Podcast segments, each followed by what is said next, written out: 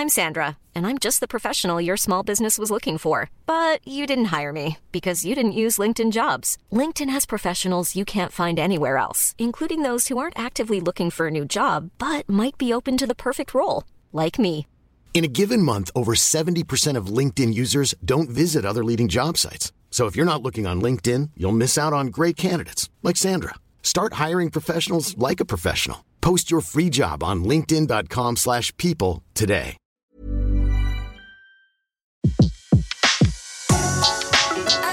Le meilleur de séances radio est maintenant sur We Love Cinéma. Séance radio, faites le court métrage en direct du carreau du temple. Et nous sommes toujours dans cette belle fête du court métrage avec beaucoup de monde autour de nous. Alors, euh, Thomas Le Sourd, si, si vous deviez vous définir par rapport au court métrage, vous diriez quoi Oh my Vous êtes God. un fan Oh, oh my god. Ah si, Euh, je suis quelqu'un qui regarde quasiment pas de court métrage. C'est vrai dans la vie. Ouais, ouais. Alors que je travaille dans, dans- pour euh, un festival de court métrage, je fais beaucoup de festivals de court métrage Ouais. et j'aide beaucoup à de la production, à des ateliers de création de court métrage un peu partout autour du globe. Donc j'aide beaucoup les gens à faire des courts métrages et j'en produis moi-même, même Ouais. si j'ai tendance à m'en éloigner quand même. ouais. Mais effectivement, moi je viens plutôt quand même euh, de, à la base de l'univers du long métrage, des, des romans de 1500 pages d'Heroic Fantasy et Ouais. des jeux vidéo qui mettent 200 heures à, à se tourner. Et du coup, je fais des courts métrages qui sont dans des univers interconnectés parce que j'aime quand même les histoires qui ont de l'ampleur. J'aime les sagas, j'aime tout ça. Oui, Donc, mais alors qu'est-ce qui vous rapproche du cours Qu'est-ce qui me rapproche du cours, du cours Euh, J'aime que dans le cours, les choses euh, tournent rarement autour de la notion d'argent. Ouais. Euh, j'aime. C'est vrai, ça euh, Ouais, ouais. Non, mais ça- c'est même vrai parce que je, une des rares personnes que je connaisse a refusé de l'argent pour faire des films. Ah oui, d'accord, carrément. Euh, j'aime effectivement que l'énergie créatrice qu'il y a autour et, le, et je trouve effectivement que c'est un milieu qui est beaucoup moins bouffé par les enjeux financiers que, Ouais. que l'univers du long. Mais effectivement, euh, après, ma, ma passion va plutôt pour le cinéma indépendant que pour le court ou le long, en fait. J'ai plutôt euh, une envie de liberté qui est plus facile à trouver dans le cours. Euh, même si je suis en train de Effectivement, moi je fais des cours, mais qui, qui sont interconnectés et qui finissent par devenir des longs quand Ouais. on les met tous ensemble. Mais alors, nous, moi je suis euh, critique cinéma, Mhm. monsieur cinéma sur une, sur une autre radio, et, et sur, évidemment sur Séance Radio aussi. On voit pas beaucoup de cours. Que- quel est le problème des cours par rapport au long? Je fais exprès ma question de, de naïf. Alors, ouais. Mais euh, vous, vous êtes producteur, vous dites de, de- de certains courts métrages. C'est pas frustrant que euh, qu'ils soient pas projetés comme dans le temps? Moi, quand j'étais jeune, on voyait des courts métrages carrément avant les longs, et le court métrage était accepté. Et là, il faut aller quoi? Sur Canal Plus pour les voir Il faut aller dans des festivals. Il faut aller sur YouTube, il faut aller sur Vimeo. Il y, a des, il y a des millions. Il n'y a jamais autant de personnes qui ont regardé des courts-métrages qu'aujourd'hui. Puisque Grâce à Internet, l'heure où alors. on se parle, ouais, grâce à Internet. Ouais. Et euh, donc, euh, ouais, moi je suis pas. Les, les, Ouais. les écrans ont effectivement euh, Oui, diminué Internet, et oui. se sont démultipliés. C'est ça. Euh, C'est plus donc, forcément il- sur grand écran dans les salles, mais euh, Voilà. Moi je, vais très rarement en salle. hein. Par Ouais. exemple, je vais voir, euh, je vais voir deux euh, longs métrages événements Par an. par an. Ouais, c'est pas Euh, bien. je suis allé voir le dernier Star Wars, Ouais. mais euh, non, alors, je suis vraiment le, mauvais exemple. En plus, je défends le cinéma indépendant, mais je donne mon argent que qu'à Disney. mais euh, mais c'est vrai que ma consommation de films passe plus tellement par là, et qu'en plus dans le court métrage, je trouve que effectivement il y a une vivacité énorme dans les films autoproduits, dans les choses qu'on peut voir sur YouTube. Enfin, je veux dire, Patrick en est un exemple flamboyant. Patrick. Euh, je, Bonjour. je sais même pas s'il y a un seul Ben, court festival qui passe tes films. En fait, t'envoies En ce pas tes films en festival. Non, c'est terminé ça. Mais en fait, moi j'aimerais rajouter euh, que Ouais, le court métrage maintenant prend tout son sens depuis l'arrivée d'Internet et les sites de diffusion comme YouTube. Euh, vous vous demandiez si euh, les gens voyaient encore du court ou euh, moi je pense que aujourd'hui la plupart des occidentaux parce que c'est ceux que je connais le plus, là, mais la plupart des Occidentaux, surtout jeunes, en bas de 30 ans, voient beaucoup plus de courts-métrages que de longs-métrages. C'est vrai. Euh, les- Ouais. Ah, absolument. Donc, je pense que ça prend tout son sens. Et euh, enfin, euh, la personne qui décide de faire un court métrage est pas tributaire de la décision des gens qui organisent des festivals pour être vu ou pas.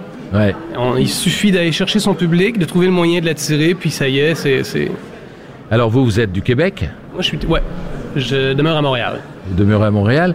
Et je vois sur, euh, sur mon petit aide-mémoire que euh, vous êtes un, un, un, homme orchestre du court-métrage et vous avez eu 300, 333 millions de vues sur Internet. C'est ouais, vrai ouais, ouais, Incroyable. bah, Avec vos courts-métrages. Uh-huh. Ouais. Moi, je vis de Comment vous avez court-métrage commencé depuis, euh, de- depuis quelques années, grâce à Internet, je vis de court-métrage. C'est ça. C'est ce que je vous fais, gagnez je gagne votre ma vie comme ça. et je la gagne très bien.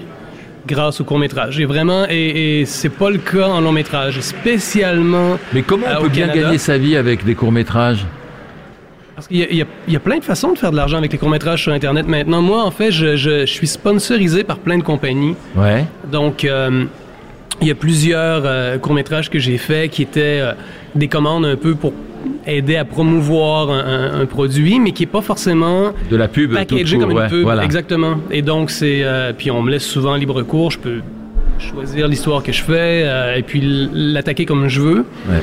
Euh, donc, déjà, ça, ben, je suis payé pour ça. Puis également. Il y a toute une synergie qui se crée autour d'un individu sur Internet en général. Comme par exemple, moi, Facebook, j'y suis pas, mais sur YouTube, j'y suis depuis longtemps. Puis, euh, j'ai un public maintenant, ce qui fait que les trucs que je fais euh, sponsorisés, bien évidemment, j'ai des sous, mais ça continue à créer cette synergie qui attire les gens vers les trucs que je fais qui, eux, sont pas payés, mais qui finissent par être payants parce que sur le web, ce qu'on y met, on peut être payé par les revenus publicitaires. Hmm. Donc, euh, et j'ai j'ai fait des longs pour lesquels j'ai dû payer. Alors, au Canada, le, le- le marché du long métrage, c'est difficile de gagner sa vie. Alors qu'en court métrage, ben, on développe une approche qui nous permet de faire un paquet d'autres trucs, comme du vidéoclip, comme de la publicité, comme et, et c'est de cette façon-là qu'on arrive, nous, du moins au Canada, à gagner notre vie. Là. Thomas Le Sourd, vous êtes d'accord avec ce que dit. euh, Ah oui, complètement. Euh, com- Ouais. complètement. Il y, a- il y a vraiment des gens qui réussissent à créer des économies. Parce que là, on a aussi euh, notre ami Johan Fort. Là, je sors d'une autre conférence avec Ouais. lui, qui avait fait son fan film de Dragon Ball, Fall of Men, euh, qui alors lui, je sais même plus à combien de millions de vues il est sur sa vidéo. Du coup, on peut pas dire que les gens regardent pas de court métrage, parce Ouais. qu'effectivement, en, en termes de, Alors, il, il- il faut faire le tri, parce que si tout le monde peut faire des courts-métrages, il y a, il y a du bon et du moins bon, Ça, non? Ouais, mais il faut faire le tri au cinéma aussi. Hein? ouais. Ouais. Euh, moi, euh, C'est dans- dans- exact. Non, mais c'est partout pareil. Et puis donc, à partir du moment C'est vrai où- qu'il faut faire le tri au cinéma. Oui, Je suis payé et- pour le dire. Mais au cinéma, en général, on, on- on- on se met à suivre un auteur, on se met à suivre des acteurs, on se met... c'est la même chose sur Internet. C'est pareil.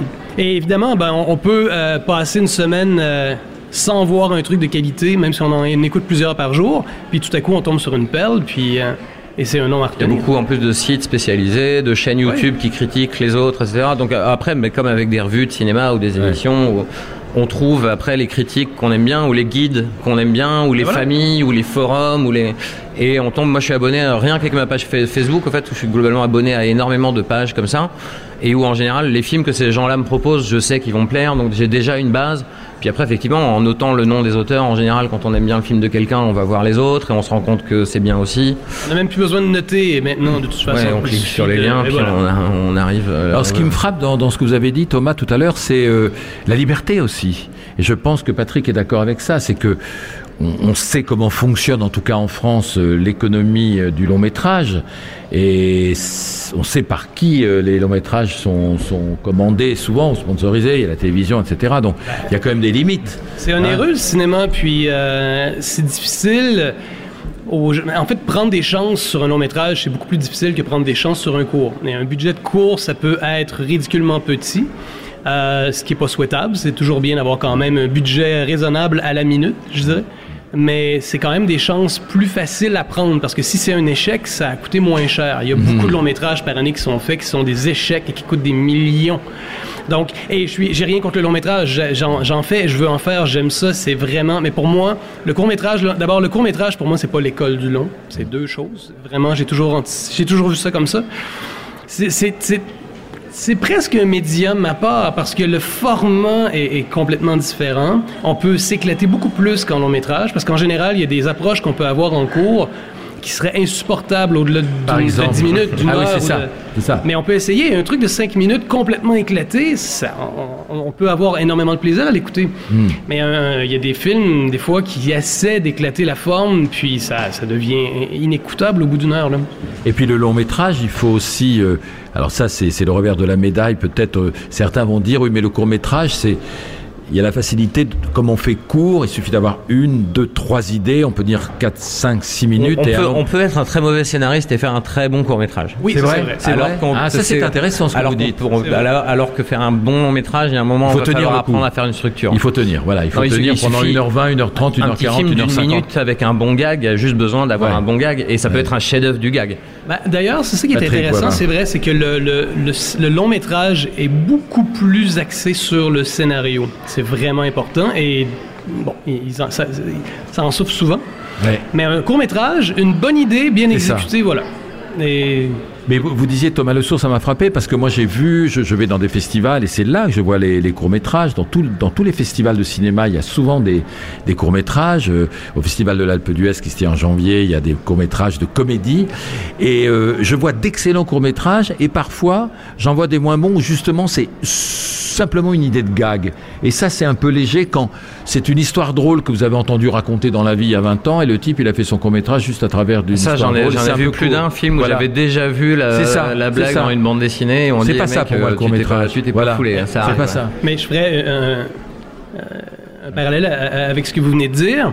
Euh, un humoriste qui raconte un- une blague, s'il la raconte bien, tout le monde en rit. Puis si le lendemain, moi, j'essaie de la raconter au bureau, il y a personne qui va rire Ouais, parce que ouais, j'ai pas le ouais. tour. Il y a quelques quand films c'est bien il y a quelques exécuté. films comme ça. C'est ça, faut que ça soit bien exécuté. Puis ça, c'est une maîtrise qui se développe en en faisant. Et euh, Et vos courts-métrages, vos, Patrick vos, vos courts-métrages, vous les faites sur combien de temps? Parce qu'il y a court et court, il y a des cours de 3 minutes, il y a des cours de 20 minutes, et c'est pas, c'est pas la, c'est pas la même chose déjà, hein? Non, c'est vrai. Ça varie beaucoup, moi. En fait, les, les- ceux que j'ai faits qui étaient au-delà de 20 minutes, c'était une catastrophe en général. J'essaie de me tenir loin de ça. Euh, parce qu'encore une fois, souvent, le, le- le court-métrage, c'est une idée qui peut difficilement s'étirer. Et quand on essaie, des fois, ben, ça, ça étire la sauce, puis c'est plus bon. Mais euh, les...